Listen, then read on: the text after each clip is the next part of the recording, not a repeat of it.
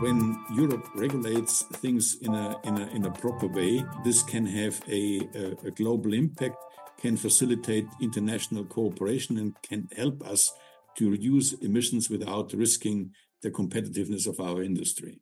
Welcome to The Jolt. It's the 18th of January. I'm your host, Kira Taylor. Later in the show, we'll look at whether the European Union is making enough progress towards its all important climate goals. Spoiler alert, it isn't. But first, let's take a look at the top climate and energy stories from around the world today.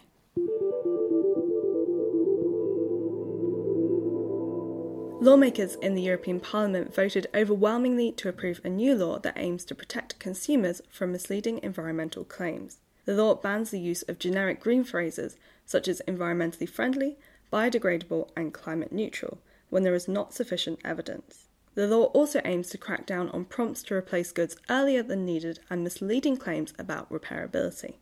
The rules need to be approved by EU countries, after which they will have two years to transpose them into their national law.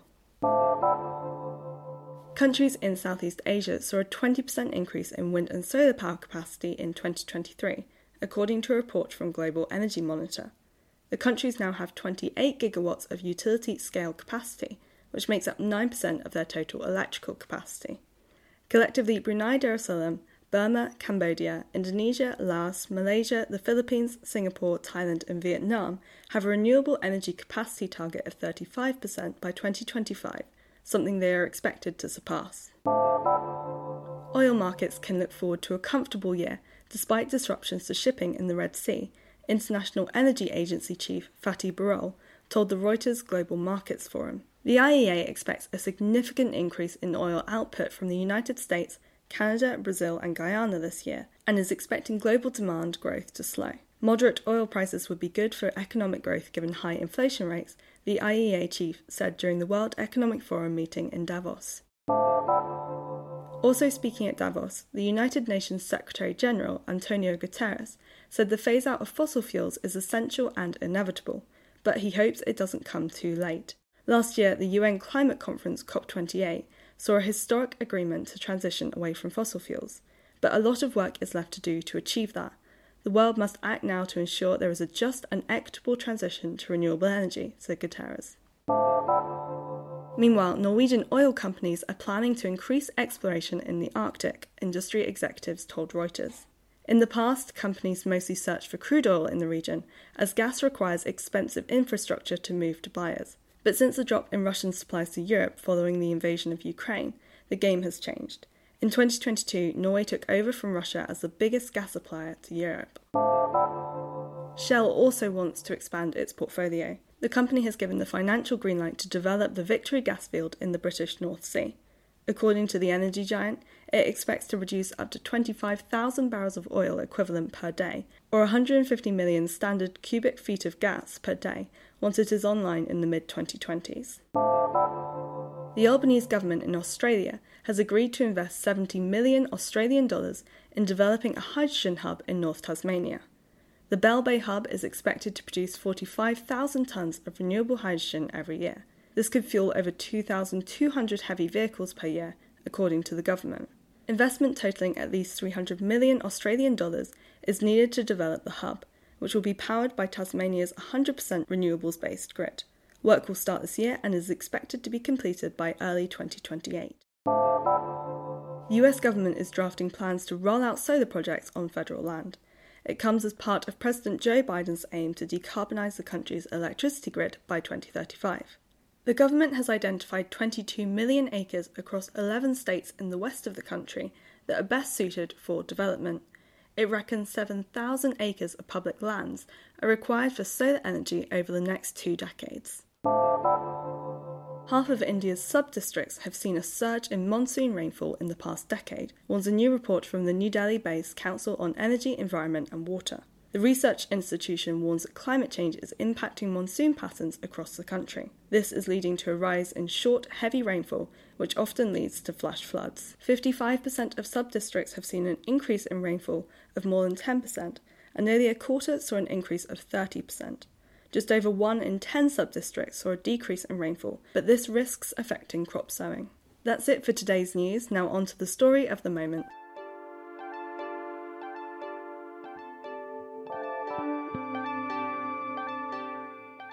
A new report by the European Scientific Advisory Board on Climate Change has found that the European Union needs to do more across all sectors to reach its climate objectives from 2030 to 2050.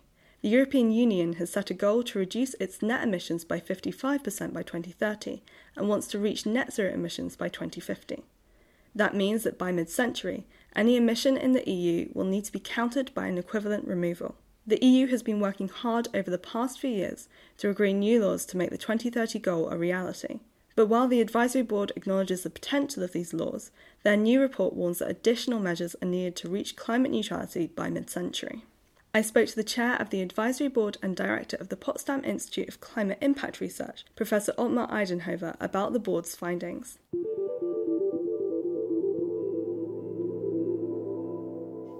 Think that the EU is doing enough to reach its 2030 and 2050 climate goals? I think the, the EU is doing relatively good in achieving the minus 55% by 2030 i think that's okay it's not not fully yet in range but it's it's it's almost we are almost there with with a little gap but then we see basically if we add up all the the national plans so then it turns out that we are far away from the 2014 the 2050 target and this is a huge a huge problem here we got the impression that the member states basically uh, after 2030 in their plans, they are losing momentum.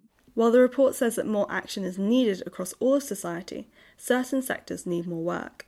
Yeah, I would say in the in the electricity sector, by and large, for 2030, it's it's okay. We need still in the electricity sector and in the in the energy sector a dramatic upscaling of, of wind and, and solar PV. So that's absolutely essential and crucial. We are lacking in particular in the building sector, in the transport sector. But uh, I would like to highlight also that the emissions in the agriculture sector are stable since 2005. And uh, here we, we, we have a huge problem. And the last aspect, which, which I would like to mention here, is the carbon sinks. We see in, in the report that the carbon sinks are declining. And if this trend will not be reverted, so even the 2030 target could be out of reach. You mentioned as well that buildings and transport are key sectors to address. What type of measures do you want to see in those areas? in the building sector, we see basically we we lacking uh, around the the energy efficiency in the uh, in the transport sector, there there is a, a, a large lack in, in, in, in many dimensions. What we are saying is long-term and cross-sectoral policies, and here we have identified two main aspects here. Uh, the one is we need we need reasonable strategies uh, of the pricing of emissions and also rewarding carbon removal. These are two sides of, of the same coin. So I think that's uh, that's that's that's very fundamental. And what we also identified is that there is upcoming uh, second ETS for the transport and the building sector at the European level. And we are concerned that this second ETS is not effective enough because it defines a price cap and then the obligations will flow over into the so-called effort sharing regulation, which is then the responsibility of the member states. And we feel this is probably not the best way to do it. And therefore, we uh, argue for strengthening the second ETS as a, an issue which has a cross cutting potential between the, the transport and the building sector. The advisory board also argues that proposing clear plans and timelines for phasing out fossil fuel subsidies should be a top priority. EU environment ministers agreed to call on the world to phase these out as soon as possible at COP28, but Europe also has work to do to get rid of these. I think the phase out of fossil fuel subsidies it's very important and here we have to take into account that in 2022 because of the Russian war in the Ukraine we have uh, in Europe even increased fossil fuel subsidies. You can argue okay this is a temporary phenomenon because of a crisis but we don't see any kind of reasonable strategy at the member state level to phase out fossil fuels. Uh, look at Germany. So we have now a huge, uh, a huge debate and uh, a huge conflict around phasing out uh, the fossil fuel subsidies in the agricultural sector. I think this is indeed a top priority because uh, with with fossil fuel subsidies, you can introduce a carbon price, you can introduce emission trading scheme. So uh, this policy clearly contradicts all this effort. So fossil fuel subsidies have to be phased out, and this is almost a no regret option. With the majority of the EU's new green legislation agreed, it is now up to EU countries to implement it. But the clock is ticking, with only a few years left until 2030. The advisory board is calling on national governments to enhance and implement the plans which lay out how they will reach the 2030 climate goal, known as National Energy and Climate Plans. Not implementing the EU's green laws would have repercussions not just in Europe but beyond, according to Ottmar. If there is no no more implementation, no more effective implementation, there are two things. So then climate policy could become relatively expensive. So we want to do this in a in a cost effective way, and then also what we acknowledge in the report that uh, an expensive climate policy has has uh, regressive effects on the low income households because low income households have then to pay a relatively higher price compared to the high income households. That's very important for a just transition which we have also identified as a cross sectorial issue and if you ask how bad it is, so if if we do not gain additional momentum, we then basically we will not achieve at all the 2040 target. And this this is something when then we are far away from from carbon neutrality. And if Europe does not show that carbon neutrality can be achieved in a social just and in a cost effective way, so probably uh, then the the other countries might not follow Europe in at this part. One aspect which I would like to highlight is that Europe has now announced a carbon border adjustment mechanism. And this seems to be, at first glance, only a, a minor technical thing.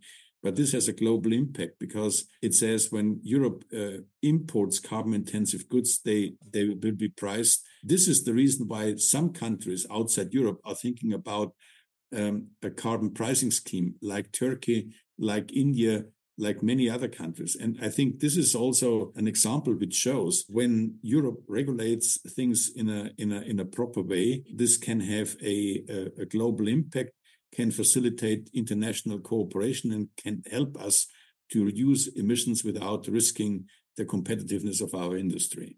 Alongside implementing current legislation, the Advisory Board wants EU policymakers to conclude negotiations on pending legislation. This includes a law to address disparity in how different energy sources are taxed, which has made little progress since it was announced in 2021. And there's still more to do to get EU policies fully in line with the need to phase out fossil fuels. This includes further adjustments to the EU's main emissions cutting tool, the Emissions Trading Scheme, on top of those agreed last year. Ottmar also wants to see more work on removing carbon from the atmosphere the report highlights, uh, let's say, the, the two sides of climate policy. On the one hand, a rapid uh, reduction of emissions in, in all the sectors, but also to make fit the whole European Green Deal for the net zero by 2050 but then we need net negative which basically means we need net negative emissions in order to to to compensate the emissions and you could say to clean up the mess which we have done in in in the past and this is a kind of, you could say, implementing a, a planetary waste management because uh, we then basically reduce or absorb emissions from the atmosphere in order to clean up what we have done in, in the past. And this kind of planetary waste management is essential because otherwise we, we cannot bend the temperature curve. We will overshoot the 1.5 for a few decades. In order to bend the curve back, we need net negative emissions. And a net negative emission strategy needs a regulatory and a framework and a governance structure. And this is something which Europe has to develop over the next few years. And this seems to me very decisive. And, and I hope that Europe can take here uh, the next bold steps. Here, I think when the, uh, Europe develops such a strategy, this will also have an, an impact on, on countries outside the EU. So, a mixed picture for Europe as it strives to be the world's first climate neutral continent by 2050. Let us know your views on the topic in the contribution section. This is, of course, only one tiny part of the energy transition, so feel free to tell us what areas you're interested in us looking into.